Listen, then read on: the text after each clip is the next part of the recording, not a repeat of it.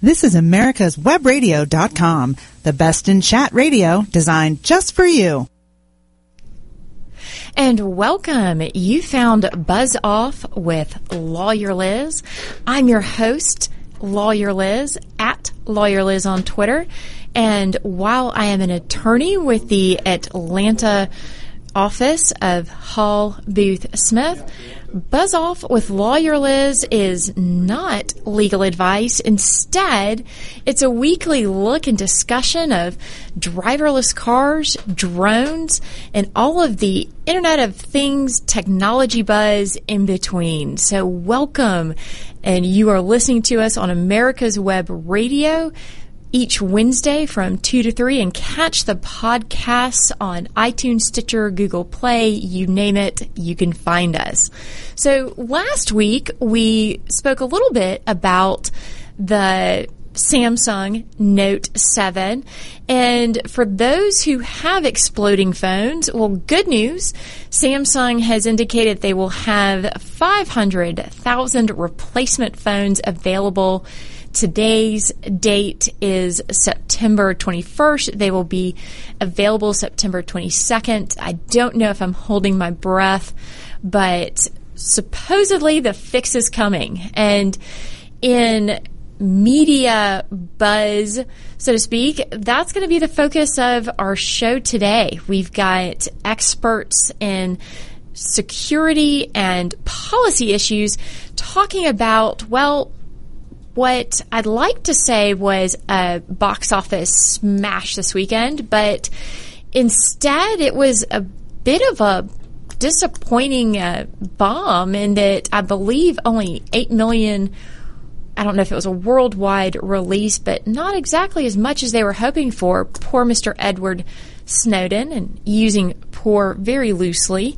But we're going to take a look at some of the security and policy issues behind the media darling and his case. And we've invited back frequent guest, uh, Tom Cross, and Tom is going to play the very unique role of both prosecutor and defender of some of the key points that have been raised in Edward Snowden's case. So cross will be crossing cross.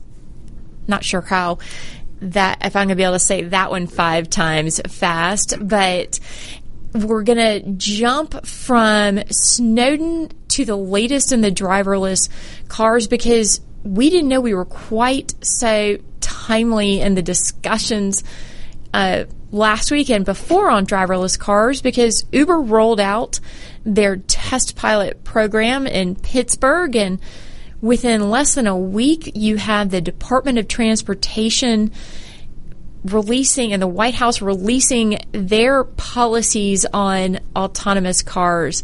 So with all of that buzz, we've invited Josh Corman and a legal expert, Tony Roll, to talk about some of the, well, take apart the policies a little bit from a security and federal versus state standpoint, but then look at the legal liability, the risk management. Who gets the ticket when there is a crash in a driverless car? So, busy show, excited for it, of course, and with that, gonna welcome to Tom and so glad you could take the time to come back and join us on the show. Uh, it's great to uh, great to be here. And Tom, as much as I'm having fun with your last name on the direct and cross of this topic, it's one you've certainly contributed to the discussion and dialogue online. Uh, what piqued your interest, particularly about this case? Um, well, so let, us explain what case we're talking about. Um, because there's a whole lot of different things that Edward Snowden disclosed. Um, but I think the probably the most interesting thing that he disclosed is uh, what's called the Section 215 metadata program. So that's a program where um, the NSA was collecting call records from uh, basically everybody's uh, phone f- phones and storing. So our devices were sh- our devices were uh, listening and ratting us out and getting in to and collecting our information. So the government was listening in. Hopefully, I wasn't that Well, let me exciting. let me be clear. I want to. It's very important, actually. The government was not listening in, at least not in this program. Uh, they were just collecting the metadata, so the addressing of who you called or who you received calls from, but not the content. They weren't listening to the calls themselves. They were just collecting the the, the phone numbers. So they knew that I was ordering Chinese takeout uh, multiple times a week, but they were not able to judge me for the amount of food I ordered each time. Is That's what right. you're saying? That's right. Well, whew, that's a good thing to know. Now, with the Section 215, so what what happened? He released these documents and different reports of different amounts of information on the programs, whether it was 1.5 million documents, but the government wasn't too happy.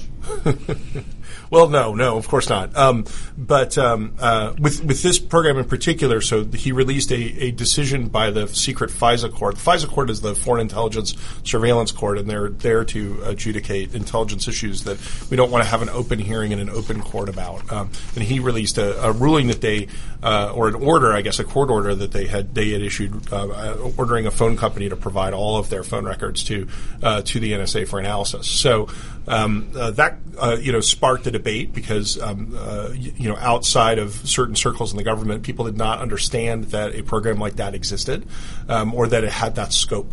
And so um, that resulted in a whole bunch of lawsuits getting filed um, by a bunch of different plaintiffs uh, who were complaining that either uh, this program violated the law or that it violated their constitutional rights. So these were individual plaintiffs suing the government. That's right. And what about the government's case against uh, Edward Snowden? Uh, so, well, we haven't seen it uh, because Edward Snowden is uh, in Russia um, and uh, hasn't come to the United States to face trial. So, th- there is a case that has, uh, my understanding, has been prepared against him for disclosing this information illegally. Um, but none of the, of course, the details of that case would not be revealed until uh, they actually got an opportunity to prosecute him in a court. And for those who are interested in following legal readings and are intimidated, thinking, oh, it's going to be this hundreds of pages of legal document, the only thing that's been released is one page, the cover page that lists three charges, and that's it. So if you like to read the Cliff Notes, it is available. You can find it various sources online, but it lists three different charges. So what what on the other cases, really what's going on with those? What are the five key arguments that the individual plaintiffs have raised against the government? Um, so, um, well, there's there's there's sort of uh, um, yeah, like I, I, think there are five key um, legal controversies about this Section 215 surveillance program, and uh, you know that's what I, I uh, thought we should talk through. I think it's an interesting discussion uh, because there's a lot of questions about whether or not what was going on was legal. Um, uh, so the the um, I mean we can start going through them if you want. The, the Absolutely. So I, I guess um, it's important to explain that, and you know this because you're a lawyer. Um, there's all these procedural questions that you have to get into when you have a lawsuit before you actually get into the meat of the actual lawsuit itself, um, uh, such as are you allowed to file this lawsuit? Um, is this lawsuit filed in the right jurisdiction, et cetera, et cetera? And so the first two legal disputes about this this um, this program involve procedural questions, and the first question is: Do the plaintiffs have standing to sue? And so I know you know uh, as a lawyer, standing um, uh, is this. The, generally, the idea is that you can't go into a court and sue if you haven't personally been harmed in some way. Um, you can't sue somebody because they're doing something you don't like if it had no effect on you. You have to demonstrate that it had some effect on you in order to give you standing to challenge it in court. And so that's the first uh, question. Well, how do you show harm for a super secret program that was collecting the call logs, the metadata of what you were doing? I mean, when you don't even know necessarily what was collected, released, acted on. Right. That's an excellent question, and that. So let me present the the government's argument. So put on um, your government hat. My government hat is that is that um, you know first of all the plaintiffs can't prove that their data was in fact collected by the government. They don't know that for sure. And, and secondly, that even if it was collected, they can't prove that anyone ever looked at it. And if no one looked at it, then who cares? That's the government's Well, argument. Sure. Now put on your tinfoil hat and take off your government hat Okay. and wearing the tinfoil hat. Okay, now what? All right. So the, the counter argument is um, the the court order that was released shows the government collecting everyone's phone records, and so if they're collecting everyone's phone records, then they're necessarily collecting mine. Um, So I know I made a call during that period. eh, Yeah, they collected I'm a it. customer of that phone company exactly. Um, and secondly, uh, that um, uh, if um, uh, and and I can argue or I can make arguments that the mere collection of the data is harmful to me without having to talk about whether or not anyone looked at it. Okay, so now we let's say judge rules and says, okay proce- procedurally on standing you may proceed. Now, what do you have to show from this point of view to be able to be the one to sue over it? Right. So the second legal question is whether or not the plaintiffs have a right to sue over the legality of that program. And I think, I guess I should explain briefly that there's a difference between something, so a thing can be legal but not constitutional, and it can be constitutional but not legal. So, for example, if Congress passes a law that authorizes the government to do something, and that law is unconstitutional, but the government uh, does something in compliance with it, then the, what the government's doing is legal. It doesn't violate the law, uh, but it may be unconstitutional because the Constitution doesn't authorize Congress to pass that law in the first place. So it can be legal but not constitutional. On the other hand, something could be constitutional but illegal. So the government or, or Congress passes all kinds of laws that regulate the government, um, and they say what the government can and can't do if the government does something that violates an act of Congress, that's illegal, but it might, might not violate the Constitution. So something could be, excuse me, it could be illegal, but not unconstitutional. So, So- those are separate questions that we have to break out in order to have this this discussion. and I, uh, so the second the second question of the five is this question of whether or not the plaintiffs are able to sue. Um, the the government's argument is that that nobody ever uh, nobody in the government knew that people would that normal people would know about this program. And so when Congress passed this law that they, they claim authorizes it, they created a provision for the phone company to sue if the phone company felt that the program was not being operated properly. So But- when the government passed the Patriot Act in response to 9/11, Yeah. and this program, the Section 215 metadata program, was included as part of that. Really, that's where it's going to break down, and we're going to jump to a quick commercial break, and then ask you to put Tom to put on his both government hat and his tinfoil hat.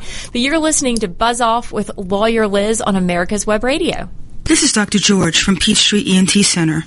We've won patient care awards and have the highest patient recommendations because we believe in practicing medicine the old-fashioned way. Practicing good medicine is based in listening to the patient and making a care plan that is individual. The best medical care is given when there is a strong doctor-patient relationship built on mutual trust and respect. At Peachtree ENT Center, we believe in taking care of the whole patient because healing is more than writing a prescription. Whether you have problems hearing, have frequent throat or sinus infections, from the time you call our office and speak to a real person, you'll be treated as an individual and not as an ailment. During your visit, you will not be rushed and all your questions will be answered. When possible, natural treatments will be recommended to fix the problem. If surgery is recommended, cost-effective, minimally invasive treatment for snoring, sleep apnea, or sinus problems will be offered because Peachtree ENT Center is where patient care counts. This is Lawyer Liz. Join me each week as we discuss drones, the Internet of Things, and all the technology in between. It's Buzz Off with Lawyer Liz, Wednesdays at 2. With all the back and forth in today's politics, it seems as though the Constitution gets lost in the mix. If you want to brush up on your Constitution, then join Michael Conley every Wednesday from 4 to 5 p.m. for the show Our Constitution on americaswebradio.com. This is America's Webradio.com, the best in chat radio designed just for you. And welcome back. You're listening to Buzz Off with Lawyer Liz on America's Web Radio. And we are chatting with Tom Cross on really all the buzz about Edward Snowden and going going to go through a couple of breaking down the procedural issues of what the government's doing and whether, in this case, the government has passed uh, Section 215 of the Patriot Act that collects meta- metadata. And just because it's legal doesn't mean it's constitutional, and just because it's constitutional doesn't mean it's legal. So before everyone is suing the government, they've got to clear this hurdle. So Tom, fill us in, put on your government hat, and tell us how they think uh, this can't clear the hurdle. Right. So the government's argument is that only the phone company is allowed to challenge this program, and uh, um, that that argument is actually really important to them in this case. Um, they they try to convince the courts um, not to rule on the legality of the program and to only rule on the constitutionality of the program um, because they didn't think that the plaintiffs had the right to raise the legal questions. So they want to split the baby, so to speak. Yeah. Have have a debate over half of the baby now because they think that can shut it down. Well, put on your tinfoil hat and tell us from the non-government, the plaintiff side. Well, the plaintiff's argument is that they have the right to challenge the legality of this program unless it's ex- they're explicitly prohibited from doing so.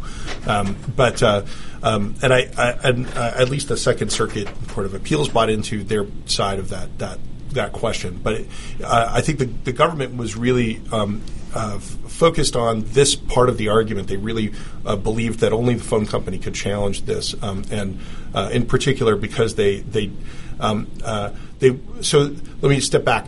There's this uh, principle of of judicial restraint. Where, as a judge, you want to rule in the most narrow way possible. You don't want to have these like far-ranging rulings, um, and or at least if you're a good judge. And so, um, judges don't like to rule on constitutional issues. They like to rule on legal issues instead, uh, because that means that their ruling has a narrow consequence. And so, the government asking a judge to rule on a constitutional issue and to ignore the legal issue is um, very unusual. They're asking the judge to to to do something that judges don't like to do. so where are the cases now? Oh, um, well, uh, so um, th- this this particular case that we're talking through um, is uh, um, it reached the Second Circuit Court of Appeals, uh, um, and uh, uh, at that point, um, Congress passed what's called the USA Freedom Act that restructured these programs um, and in a way that sort of mooted these cases uh, so that the cases wouldn't proceed any further. Um, there are Well, that's some of- one way to punt the football. yeah, there are some of these cases that are still out there. Um, so there's one case in California in particular that has been looking for a court date since 2013 and still doesn't have one. That's a very crowded calendar. Um, yeah. I mean, three years to find an opening. So I don't know what the story is there. So some of these still exist and might they're like zombie court cases that might come back from the dead and like affect this situation in the future. But I, I, at the same point time, a lot of people think the issue is is the matter is closed because Congress passed the USA Freedom Act, which essentially uh, uh, shut the program down. But I, I think the legal questions are still really interesting um, as it pertains to uh, you, you know the, the topic of what Edward Snowden did and the topic of what what was going on during this period of time that this program was operating. Well, and Tom, thank you so much for sharing your thoughts on these. We're going to certainly pick them back up, but real quick, the movie. Did you uh-huh. see it? No, I haven't seen it. Okay, well then that doesn't help. But the government taking a while to figure out how to regulate or address. I mean, in this case, it took the government a couple of years once these programs came to light to address it. At least from the government, not the legal court case standpoint, but it's reminiscent of where we've known some of these so- technology ex- issues exist. You're, you're saying like it took it took Congress a while to pass the USA Freedom Act. Uh, to figure out that there was a problem with what they were doing that needed being addressing. Yeah, I mean, I think the court cases affected that. Um, I think that, that there were people in Congress who felt that the government would prevail at trial, and when it l- began to look like the, it, that was less likely, I think that that is a, is something that prompted Congress to take action. Well, and when we're talking about prompts, I think that's a good segue into uh, Josh Corman and his thoughts on something that another technology aspect that we've been dealing with is all of these new technologies, emerging technologies, and how do you keep them safe? And how do you integrate them into the the realm of everyday use. So, uh, Tom, thank you for joining us, and Josh, we owe you congratulations first on your role with uh, the Atlantic Council. So, first, oh, thank you. Welcome to the show. And so, yesterday was a relatively big day for transportation and autonomous vehicles. The Department of Transportation releasing uh, their proposed rules for autonomous vehicles. All right, hundred pages long. What do you? What are your first thoughts? So I still need to digest quite a bit. They refer to it as HAV or highly autonomous vehicles. Um, many of us in the cybersecurity realm have been waiting with bated breath to see their, their guidance and their rulemaking and regulatory posture for the cybersecurity of vehicles writ large.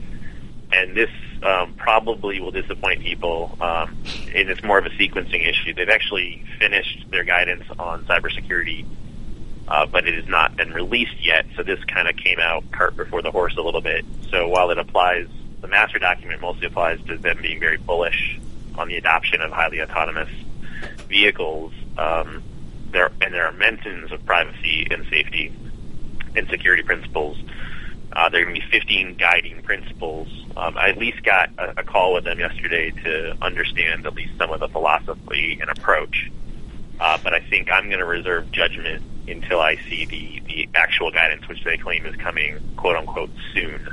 Well, and it, the timing couldn't have been somewhat better or from a humorous standpoint in the sense of yesterday the uh, research team of white hackers or white hat hackers from China demonstrated another vulnerability and remote access issue with Teslas. And right.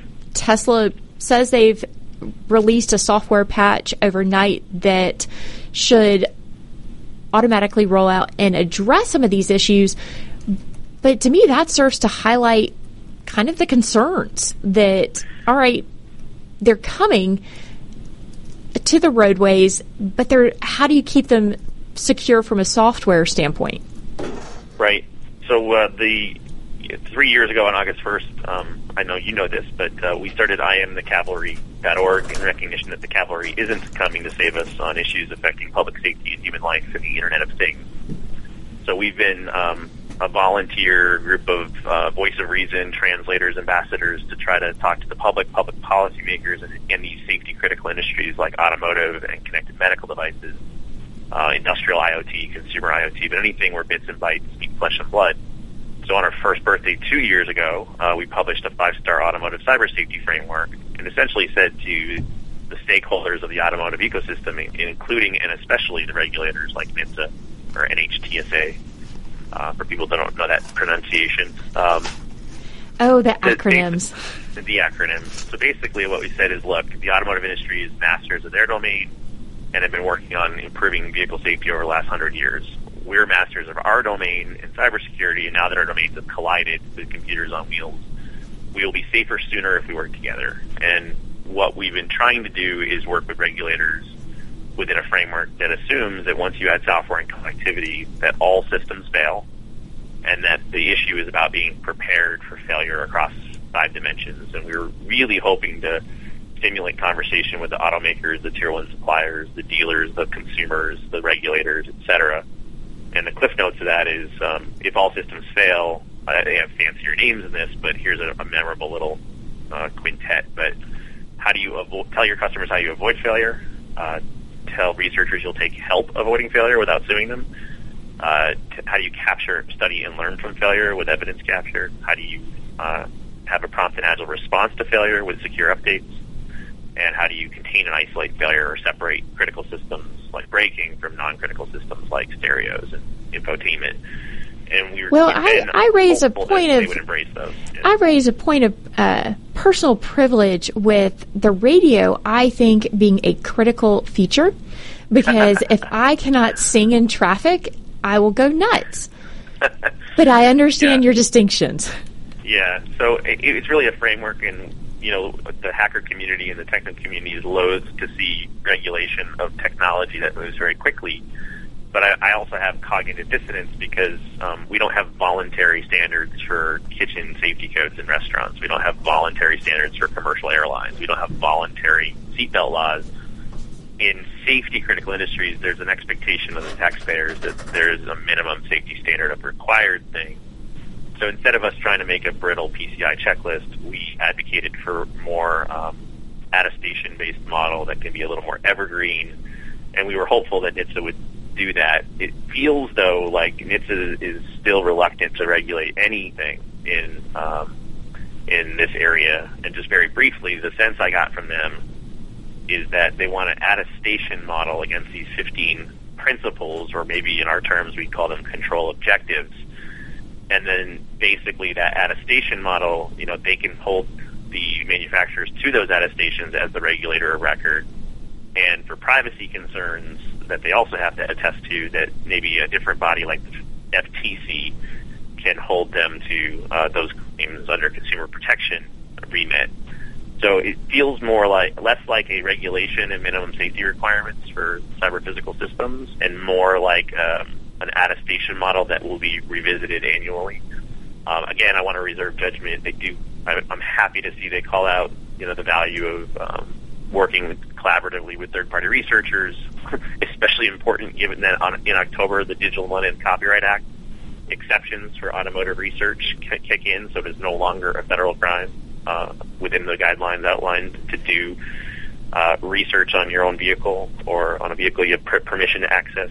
So I, well, I was going to say, which raises an interesting uh, dichotomy because while the DMCA is recognizing the ability or the need to research your own vehicle, states aren't taking that same approach, at least in their right Michigan law. Yeah, yeah. I mean, that one's on our radar. and so, how are you finding that balance and trying to explain that these aren't really automobiles anymore? They're not pacemakers. They're really computers that are yeah. Either we are jumping inside of or we are putting inside of ourselves.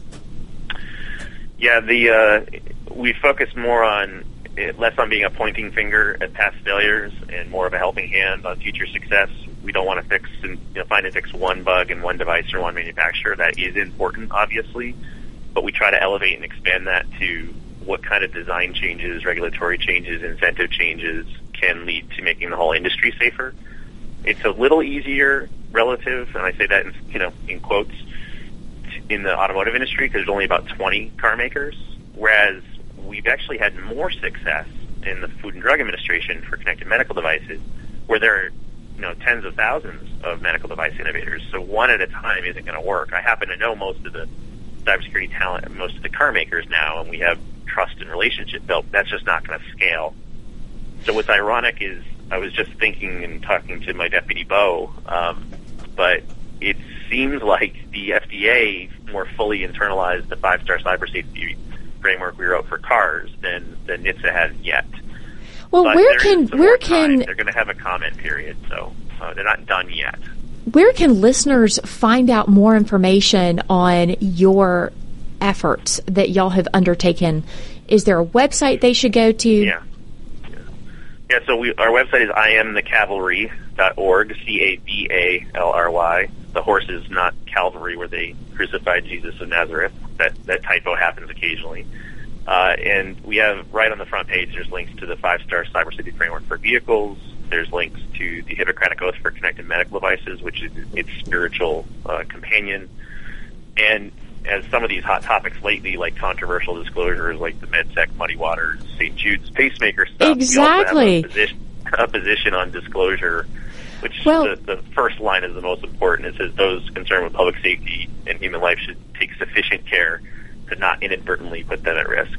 So. Well, thank you. And Josh, we're going to go to our commercial break, but we appreciate yep. your thoughts on these issues and really hope to have you back once you've had a chance to look, delve into them more and get into it. But you're listening to Buzz Off with Lawyer Liz on America's Web Radio.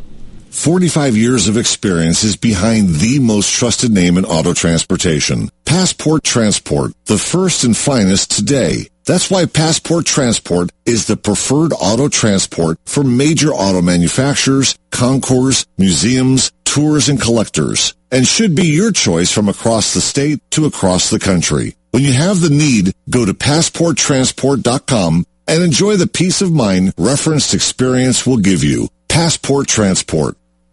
Did you miss a show that you really wanted to hear?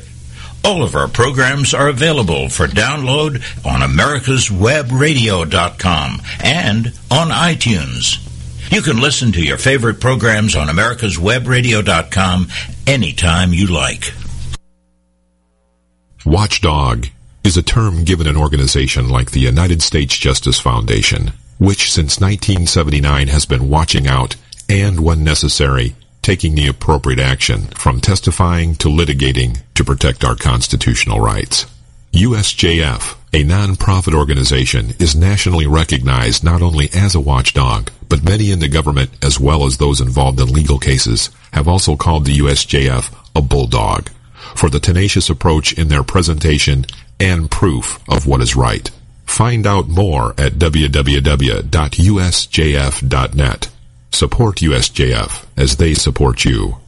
Whether cruising the strip in a 57 Chevy or taking the family on a vacation in a 71 Oldsmobile Vista Cruiser, you need to tune in to Classic Cars with Steve Ronaldo and Jim Weber every Saturday from 8 to 9 a.m. on americaswebradio.com. This is americaswebradio.com, the best in chat radio designed just for you. And welcome back. You're listening to Buzz Off with Lawyer Liz on America's Web Radio. Catch us live each Wednesday from 2 to 3 Eastern. And podcasts available on americaswebradio.com, iTunes, Stitcher, Google Play, and all the rest of the fun. And we've spent the first part of the show today talking with Tom Cross on some of the media buzz surrounding Edward Snowden's case and the Patriot Act of Section 215 metadata collection and transitioned gears a little bit to the autonomous vehicles and driverless cars. And Josh Corman shared his initial thoughts from the security and technology standpoint. But at the end of the day, really, Uber has already started testing this. Tesla didn't ask permission, they just did it uh, to mixed success rates depending on if you've been involved in one of the accidents.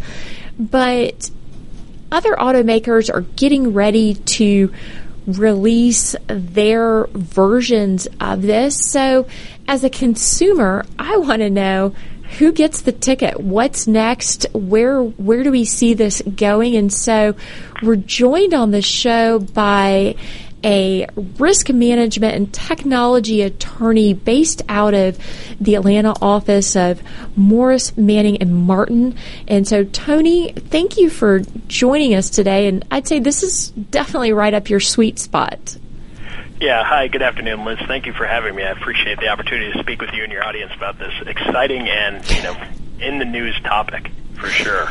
Absolutely. I mean, it's the subject of movies, Hollywood dreams, and you know, I'm going to be taking a road trip this weekend with, uh, including Rob Graham, who's been on the show before, and his Tesla. And I'm just glad it's not my Tesla because I can sit back at least and know that my insurance, and I'm not going to be the one getting a, a speeding ticket, but really, what was the impact of yesterday? I mean, the Department of Transportation released their guidelines, and as Josh noted, they don't really delve into the technology security aspect, but what do they get to with the liability aspect?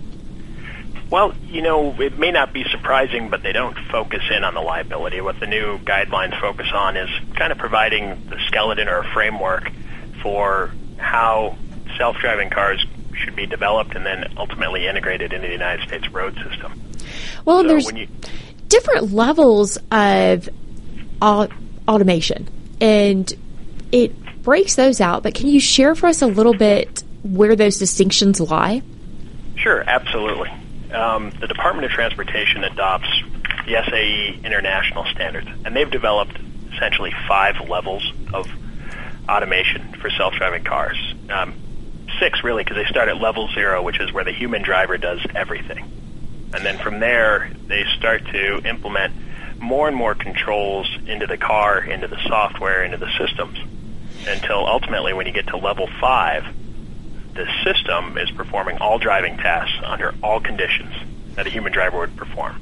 And from some of the automakers' announced plans, that's the ultimate goal of at least Volvo, correct? Absolutely. I mean, I think level five automation will be every automaker's goal eventually. You know, level five automation, where the car is in complete control, is Google's stated goal. Um, it's also something Volvo is looking at. And what that involves is you've seen this with some of the Google designs for their prototype. The car doesn't even have a steering wheel. The car doesn't have pedals because those are designed for human intervention, and the car won't even have that capability. So to level five, five automation, you're looking at a car that is specifically designed not to be driven by a human being. So we're talking Jetsons uh, cartoon level technology at that point. that's a that's a great analogy. Yeah, it's um, one of the fun things is if you look at the designs and you go online and search for Google images of you know driverless cars, they redesign the cars where everyone's facing each other because the expectation is no one's paying attention to the road. Well, So in, you get to I'll say some ways that may be true today. We're just still technically facing forward. Yeah, well, and, and that was actually an issue with the accident with the Tesla down in May in Florida, where the driver may not have been paying attention when the Tesla was engaged in autopilot. And you, you mentioned you'd be taking a road trip in a Tesla. Exactly. So, eh, you know, not legal advice and just a conversation amongst the two of us and everyone listening in. But, you know, over a beer, if I were to tell you, okay, we're picking out movies to watch and the driver may start watching, how much trouble are we going to be in? I mean, consider we're going to be starting off in Georgia and making our way up to Kentucky. I tell you, if, for me to take your eyes off the road right now with the current state of the technology requires a higher degree of trust than I would have. Um, I think the technology can be viewed as, you know, an assistant to driving, but is not even intended, and even according to Tesla, is not intended to completely replace the human driver. Yeah, Tesla recommends you keep your hands on the wheel and pay attention to the road even when the autopilot is engaged. So, Rob Graham, if you're listening in, keep your hands at 10 and 2 at all times this weekend. That's right. Eyes straight ahead. scanning the road. exactly, exactly. Well, now, does it matter which state we're driving in at this uh, point? You know, not necessarily, because right now there are only four states that have specific laws related to self-driving cars, and those states are Florida, Michigan, Nevada, and California. So, what you operate in, and the way you know things you're starting to see now in the news, the way companies are operating is generally you have the ability to drive cars on the road if they're safe, and that's a self-certification standard. And that's one thing that came through in the new um, guidelines put out by the DOT yesterday. They're asking for voluntary compliance and voluntary reporting by the manufacturers and developers of autonomous vehicles.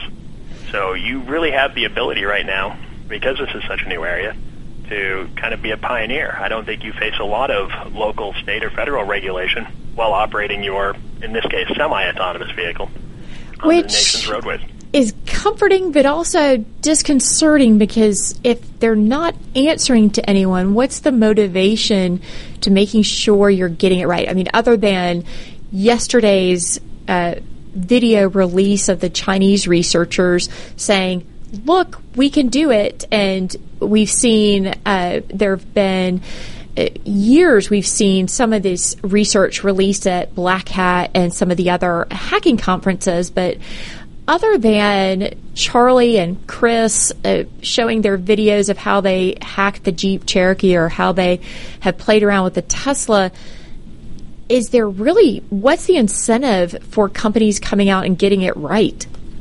You know, I think it's the same incentive all manufacturers have. If you step back for a minute from the autonomous vehicle angle and just focus on, you know, people that are developing new technology and even just bringing established technology products to market, you have the general market forces which dictate people acting with prudence and identifying their own best interests. You know, if Tesla is putting out systems that are hacked, are extremely vulnerable, unreliable, they're going to suffer in the marketplace.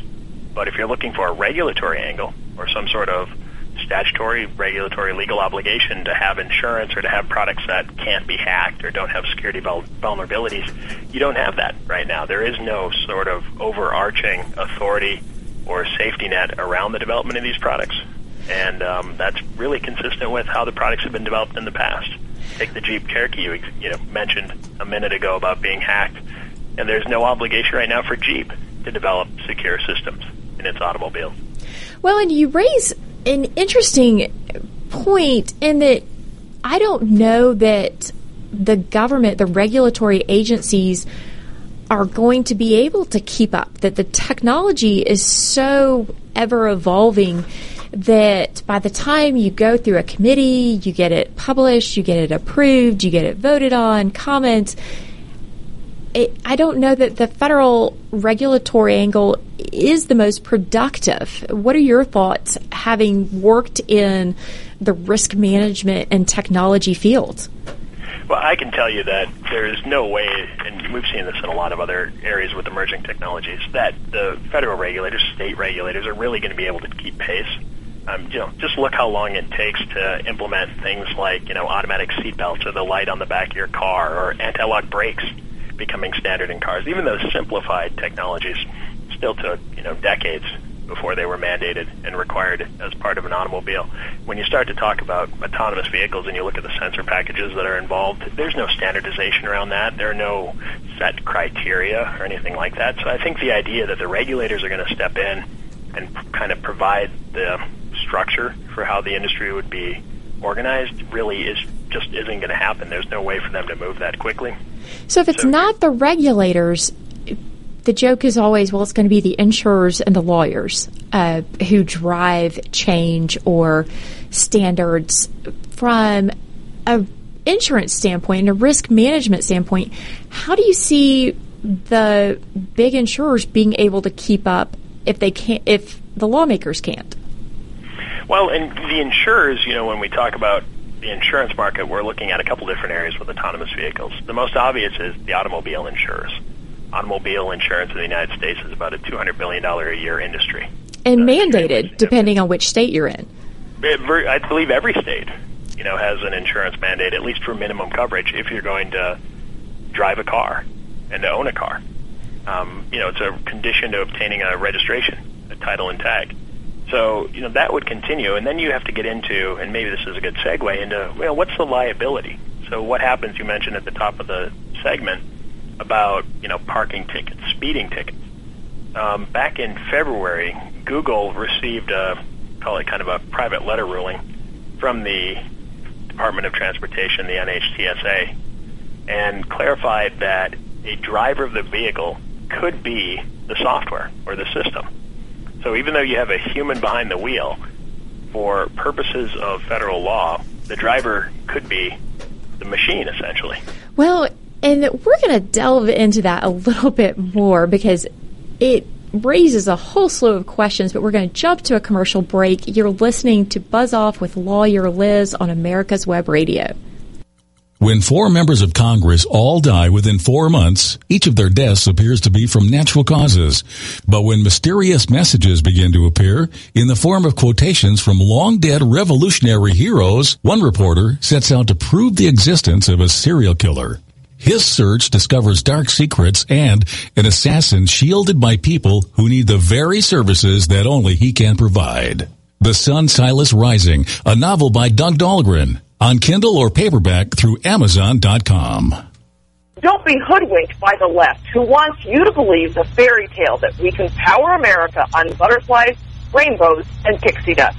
I'm Marita Noon. Get the truth about energy on my show, America's Voice for Energy, only on America's Web Radio. The disease of addiction is a life altering challenge, not just for the person suffering its effects but also for the family and friends who support and love the one caught in its grasp. What should be the course of treatment? Who is the best person to render treatment? And what is the best place to go for the care that is needed? We know that you want answers to these and many more questions. Call 770-696-9862 and speak to a representative of the Atlanta Healing Center. They can tailor a program specifically designed to address the needs of the person suffering with an addiction or give you guidance as to where that help may be found. Information is the key, and the trained staff at AHC is here to assist. If you wish, you can also get more information on the website located at www.atlantahealingcenter.com. This is America's Webradio.com, the best in chat radio designed just for you. And welcome back to Buzz Off with Lawyer Liz. We're talking with a technology and risk management uh, attorney from the law firm of Morris Manning and Martin. Tony, we were talking really before the break about what who gets the ticket and the private letter ruling that said, okay, Google the software. But my question is, well, who is the software? Is it uh, Microsoft? Is it Google? Is it the tiny little company based out of Atlanta, Georgia that contributed software that was acquired and integrated into the system? So that seems like it could be an easy answer, but how, how did they deal with that aspect? Well, you know, they haven't had to deal with this specifically yet, but the law generally would apply liability to the kind of last in line manufacturer of a product. So right now, it's, you know, I think many you and your listeners are all aware, there's no real single manufacturer for any product. Every product is made of components that are provided by sub-manufacturers and other producers. And it would be the same thing with a self-driving car. You'd have the key components being the sensors, um, also, then you'll have the software that's going to be the you know the brains and the engine of the whole whole autonomous vehicle. And what you would expect to happen is liability would first be assigned to the manufacturer of the automobile, and then from there, once the ultimate liability would be determined in the event of an injury, uh, then the manufacturer would basically go after the component manufacturers.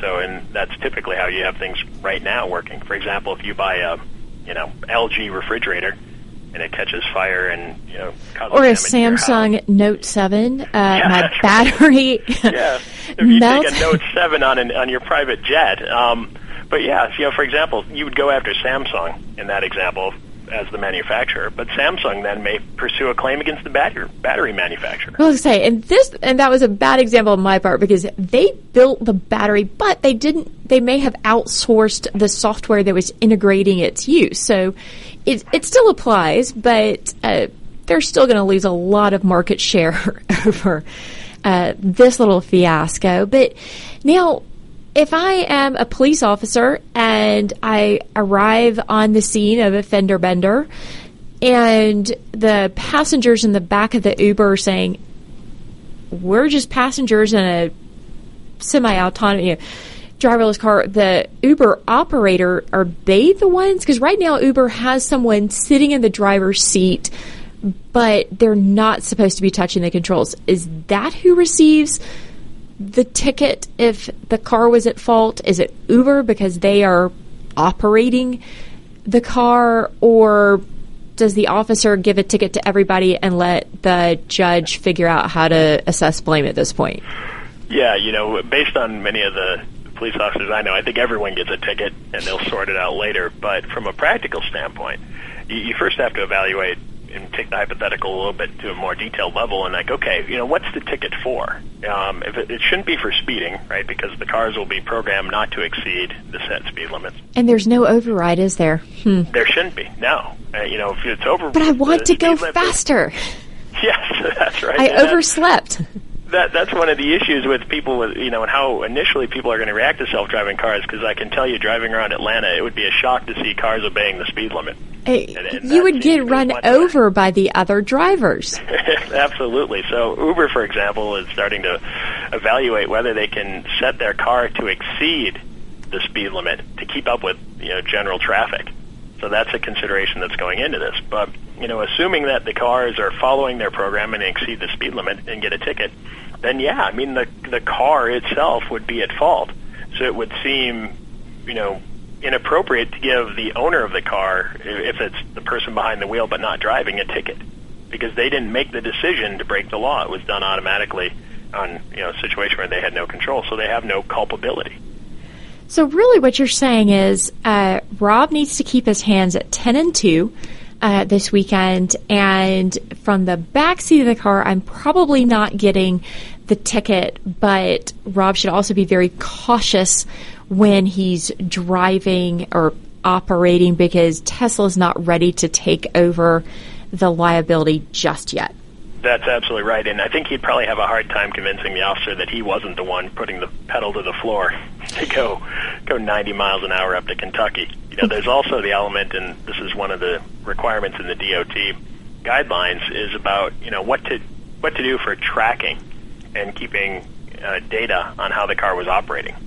So that ultimately, you know, if the car was speeding, you know, can you look at the car's data and say, oh no, the owner operator there was in charge of the car versus the autopilot. Well, that's that's raising the whole issue, kind of circling back a full, you know, full speed to when we were talking with Tom Cross earlier and how the government's addressed their data collection programs. And so, uh, but Tony, I want to thank you for joining us and sharing. And we're going to put a to be continued, and hopefully you'll come back with us uh, once the dust has settled a little bit, and both you and Josh Corman and give us an update on where this is because not only is it a week by week, but it's almost a day by day development in this area. But thank you, and I encourage everyone find Tony and his practice on Morris, Manning, and Martin's website. But thank you again for joining us today. Thank you for having me. Have a great day. Oh, you too. Well, and so, Tom, we're going to put you. Tom Cross is on the hot seat earlier wearing his government hat and his tinfoil hat, discussing what's going on with Edward Snowden. So, in the last few minutes of the show, uh, Tom, I've heard something about a the U.S. is turning over control of the internet. That uh, all hell is going to break loose. Uh, dogs and cats are going to start playing together nicely. Pandemonium. So, is it the Stay Puft Marshall, Marshmallow Man that we need to fear? well, uh, it, it may be a problem, but it's more subtle than that. I think um, the so. Um, let's explain what this is. So there's um, uh, so that a lot of people understand the internet. You know, sort of grew out of uh, U.S. government programs. And uh, historically, so there's this thing called the DNS or the domain name system. It's a part of the internet that translates names for websites into numbers or addresses. So when you visit americaswebradio.com, that name nicely is translated done. Nicely done. a number, and your computer uses that number to reach the website and, and get the uh, get the, the radio show. So um, uh, um, we have to have that that name to number translation system, and there's a whole lot of interests all over the world that are that are of course concerned about the operation of that uh, naming system. And traditionally, that naming system has operated under a contract from the U.S. Department of Commerce. And so, what is happening next month um, is that uh, that um, entity that manages that name system will transition from operating under a contract from the Department of Commerce to being an independent entity that is essentially uh, functioning based on the governance of its various stakeholder groups, of which the United States is a, a stakeholder, but one of many others. I'll say so. They're going so from being under the sole voice of the U.S. Well, well let me let me correct what you just said. So, okay. uh, because the, the, voice thing is really important. Like they, they already have this multi-stakeholder governance process. So the U.S. government has a contract that they operate under, um, but that that influence is like um, I would argue mostly symbolic. Like they don't actually do anything with that influence; it's just there. Um, so the actual process through which decisions are made is this multi-stakeholder process, which the U.S. participates in and other people participate in too. So really, it sounds like the name on the lease is changing. Yeah, uh, and it we may be they're purchasing instead of leasing the vehicle now or re- bringing it back so I'm not. Yeah, that's Eh. that's that's a decent analogy, right? And so there's this idea that that we're there to be. The U.S. has never influ- used its influence here to do anything, and you know we're there to be some sort of huge controversy over internet censorship in the future. Maybe you know you might imagine the U.S. using its influence here to do something, and so I think that's the concern that the U.S. will lose that power. Um, but the the thing is that so the counter argument. I'm putting on my tinfoil hat. Okay, uh, the counter argument is that is that it, were the U.S. to do that, what would happen is that the domain name system would fragment. So it's a it's a great thing that the internet is this one place where everyone in the world uh, can can communicate, and we all kind of have a shared internet, and we all have the same internet. So everyone in the world that puts in America's Web Radio gets the same website.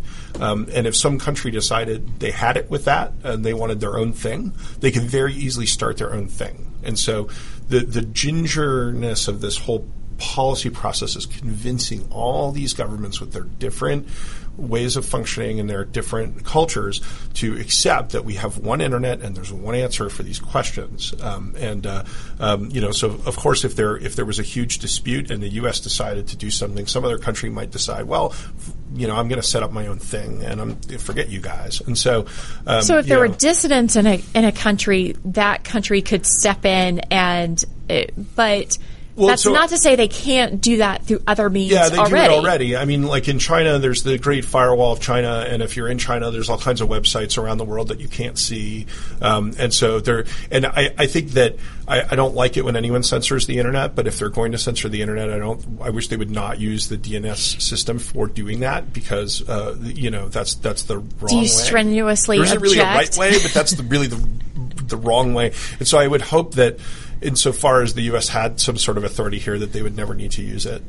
So, well, thanks, Todd. It, it clarifies a little bit, but it sounds like this is another one of those let's stick a pin in it and revisit. So, hopefully, once the transition occurs, if it occurs, because there are efforts to delay that, that you'll be willing to come back and talk with us. Because we also need to pick back up to what's going on with Mr. Snowden and all these and the cases he has wrought. But thank you to Tom. Thank you, Josh. Thank you, Tony, uh, for joining the show today. And up next will be a series looking at elections and campaigns from a technology perspective. So join us on the upcoming Buzz Off with Lawyer Liz shows. Thank you to Hall Booth Smith. I'm your host at Lawyer Liz. Tune in next week on America's Web Radio. This is America's Webradio.com, the best in chat radio designed just for you.